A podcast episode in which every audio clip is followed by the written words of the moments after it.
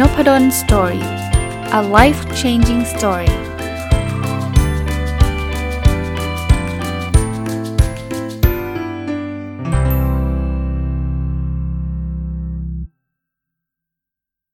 สวัสดีครับ ยินดีต้อนรับเข้าสู่ Nopadol's Story พอดแคสต์นะครับ วันนี้มาต่อจากเมื่อวานนะครับ ที่ผมหยิบหนังสือเล่มนี้มารีวิวนะครับ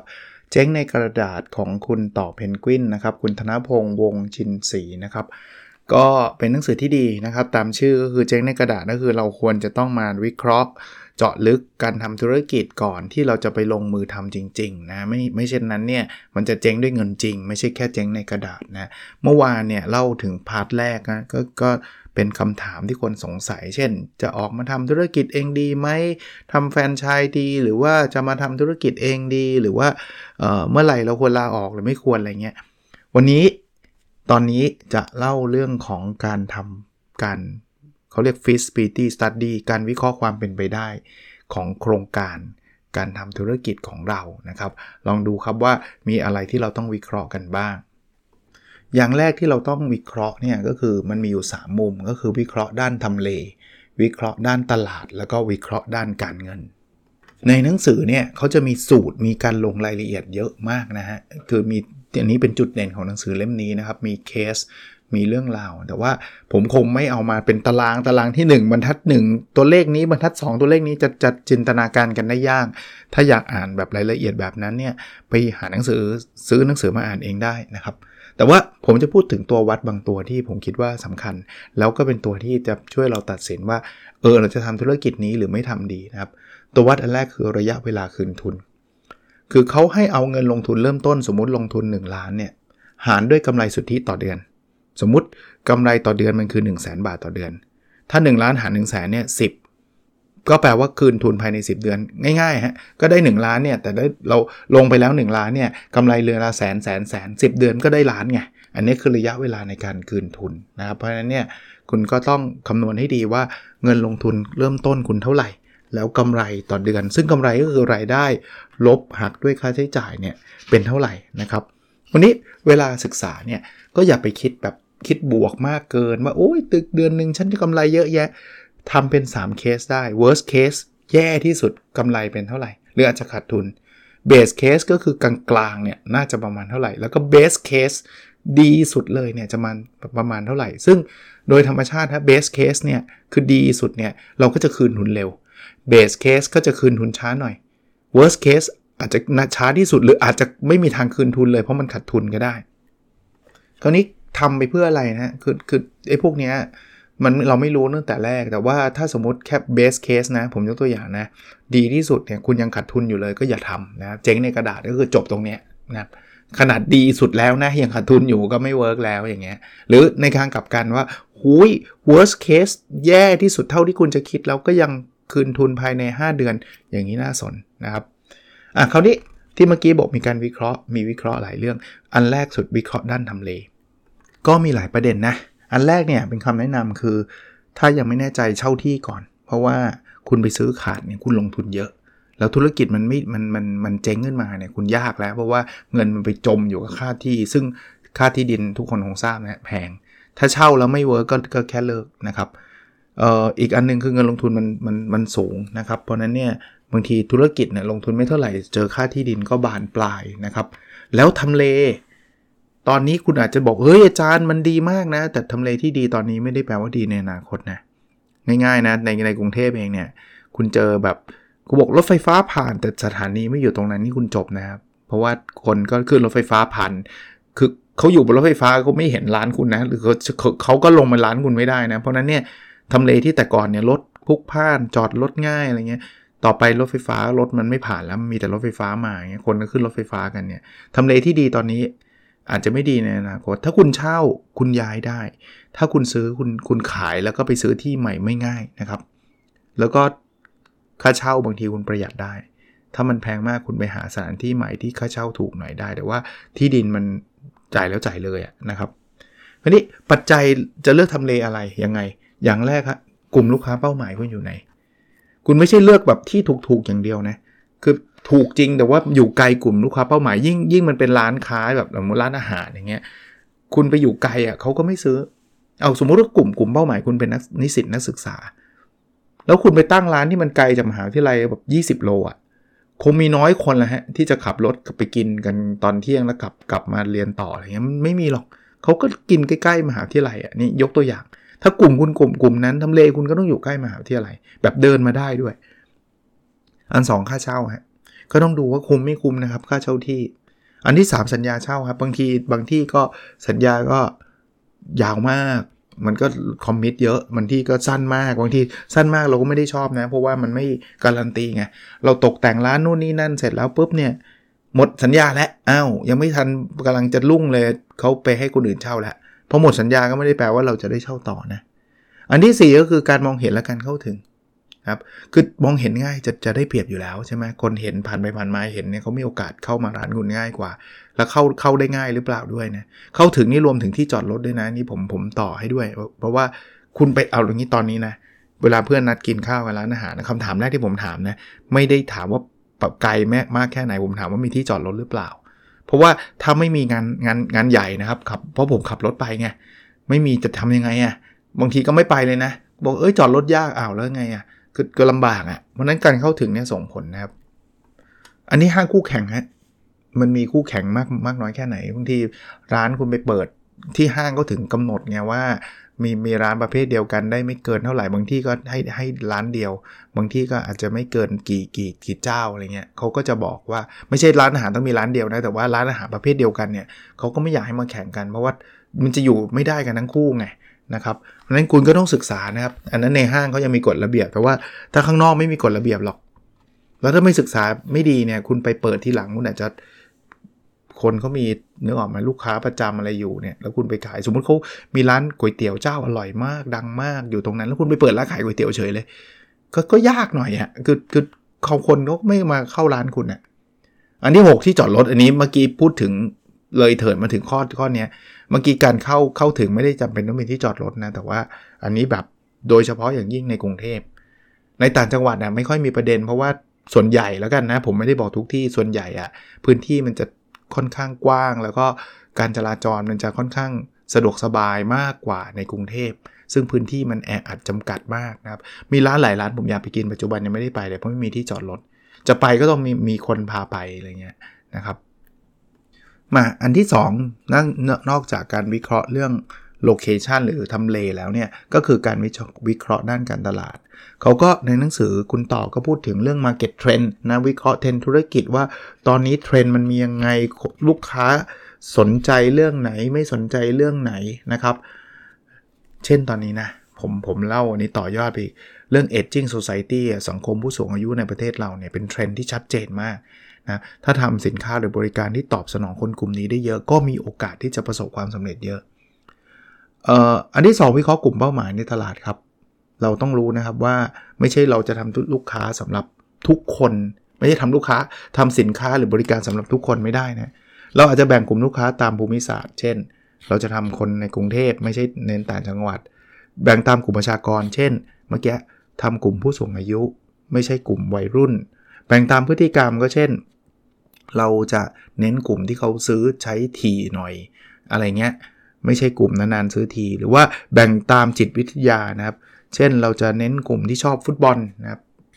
ชอบงานอดิเรกเย็บปักถักร้อยอะไรเงี้ยเป็นเป็นเรื่องของอความชอบในเชิงจิตวิทยาต่างๆ ก็ก็ก็สามารถแบ่งกลุ่มพวกนั้นได้นะ แล้วก็กำหนดกลุ่มเป้าหมายต่างๆ ออกมาว่าเราจะเน้นกลุ่มไหนเป็นหลักนะครับแล้วจะวางตำแหน่งทางการตลาดยังไง จริงๆ เล่มนี้นะ ต่อยอดไปนิดนึงคล้ายๆเรียน MBA อะ แล้วเรียนเรื่องการตลาดอะก็จะมีแบบนี้เขาก็จะมีรายละเอียดเยอะแยะนะครับว่าวาง positioning หรือการวางตำแหน่งยังไง อันที่ 3 ที่ต้องวิเคราะห์คือการวิเคราะห์คู่แข่งฮะ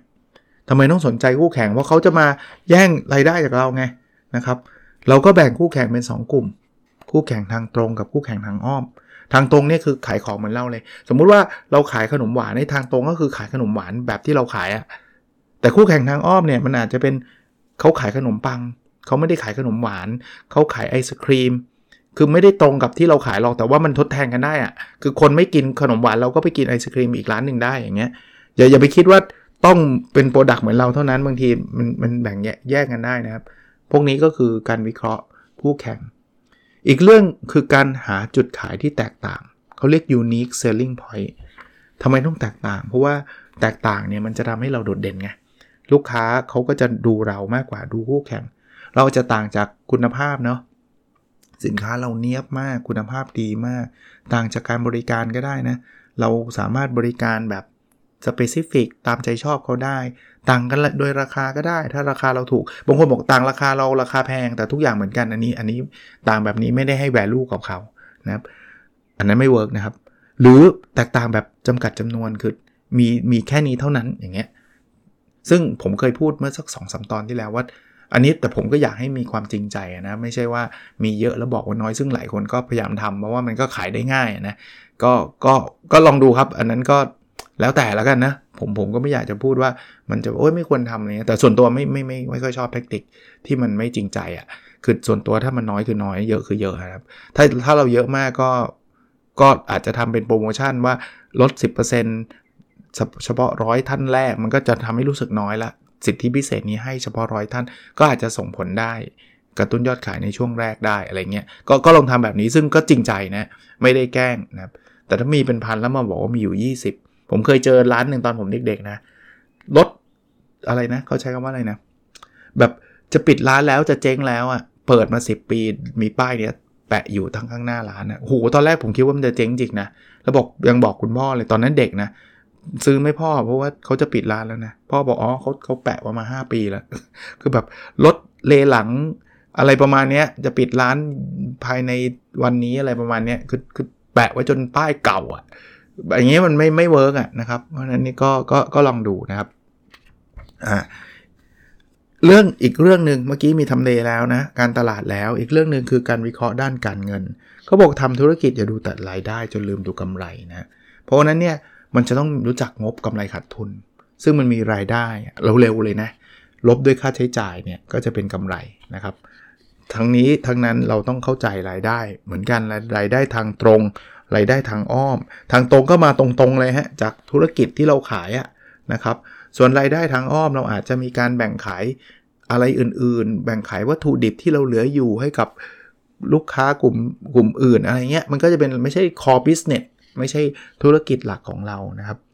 ส่วนต้นทุนเนี่ยลิสต์มาให้ครบนะฮะมีตั้งแต่ค่าสินค้าหรือวัตถุดิบ ค่าแรงงาน ค่าเช่า ค่าการตลาด ค่าใช้จ่ายส่วนกลาง ค่าธรรมเนียมต่างๆ รวมถึงค่าใช้จ่ายอื่นๆนะพูดถึงต้นทุนก็จะมีต้นทุน 2 ประเภท คือคงที่กับผันแปร อธิบายยังไงนะครับตัวคงที่ก็คือค่าเช่าเงี้ยไม่ว่าคุณจะขายของได้กี่ชิ้นคุณต้องจ่ายเดือนละ 30,000 ทุกเดือนเนี่ยเขาคงที่ ส่วนผันแปรเช่นวัตถุดิบ คุณขายชิ้นหนึ่งก็ต้นทุนนิดเดียว คุณขายร้อยชิ้นก็ต้นทุนมากขึ้นนะครับเพราะนั้นเนี่ยมันก็จะมีทั้งคงที่และผันแปรนะ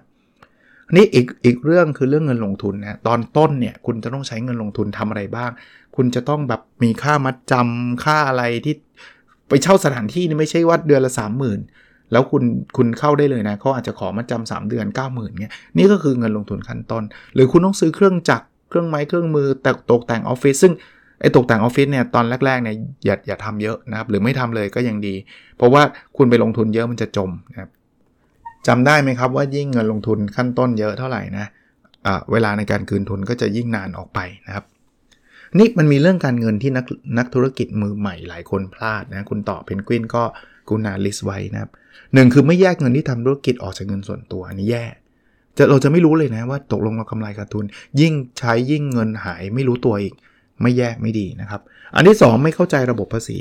คุณทำธุรกิจต้องตรงไปตรงมานี่นี่ผมเน้นเลยครับ อย่าคิดหลีกเลี่ยงหลบเลี่ยงภาษีนะครับเพราะว่าถ้าเกิดคุณแบบเฮ้ยเขาไม่รู้หรอกสมกรเว้ยเราได้เท่าไหร่เราไม่เราไม่ยืด คุณโดนย้อนหลังนี่เจ็บมาเยอะแล้วนะครับ หรือบางคนไม่ได้ตั้งใจหลบเลี่ยงฮะแต่ไม่ศึกษาฮะ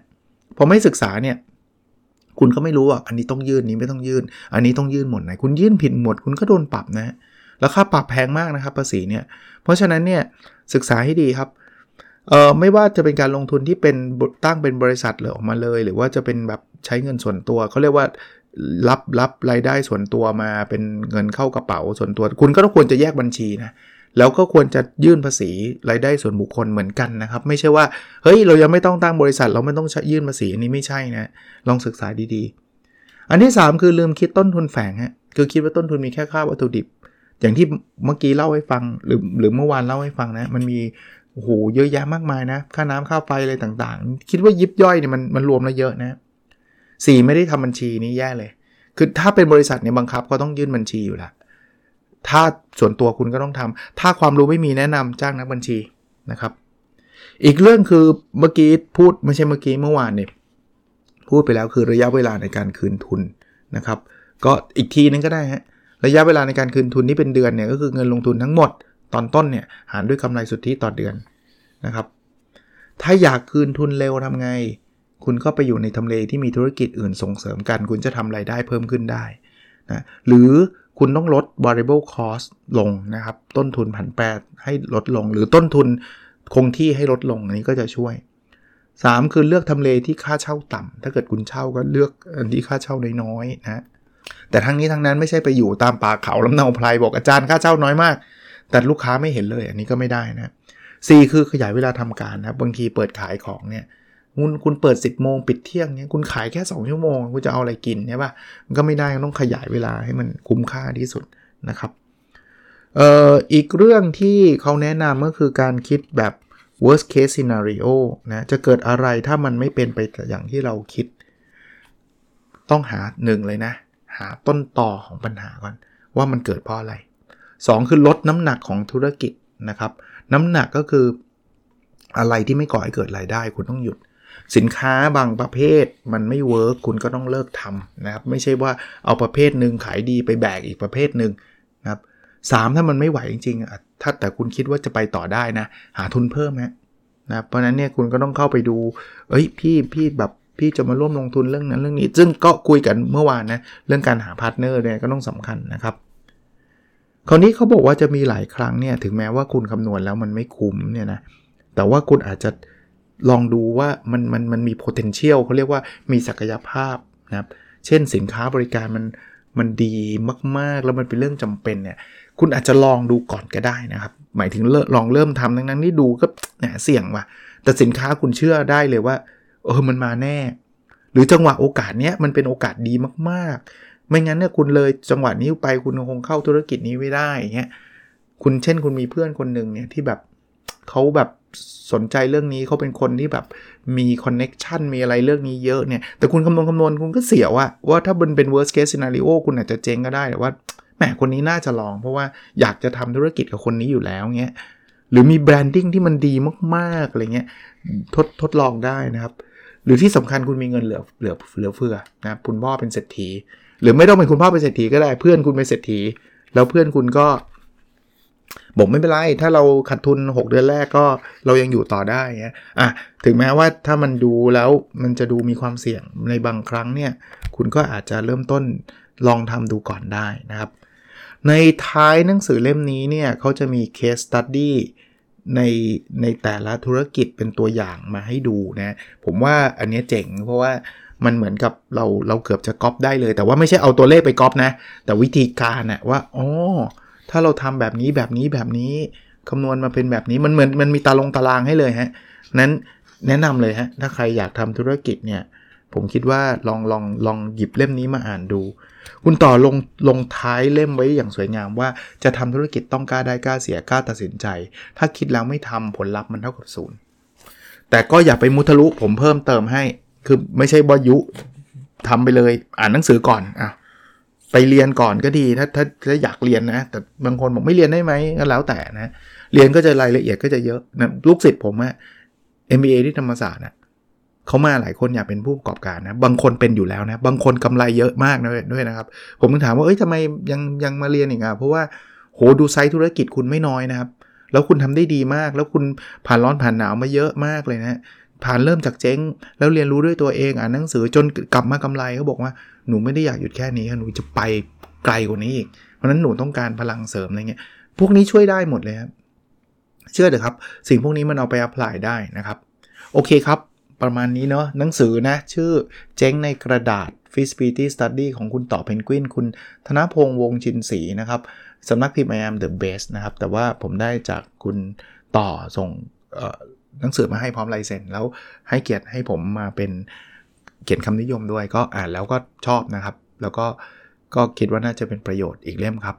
โอเคครับ แล้วเราพบกันในสดถัดไปนะครับ สวัสดีครับ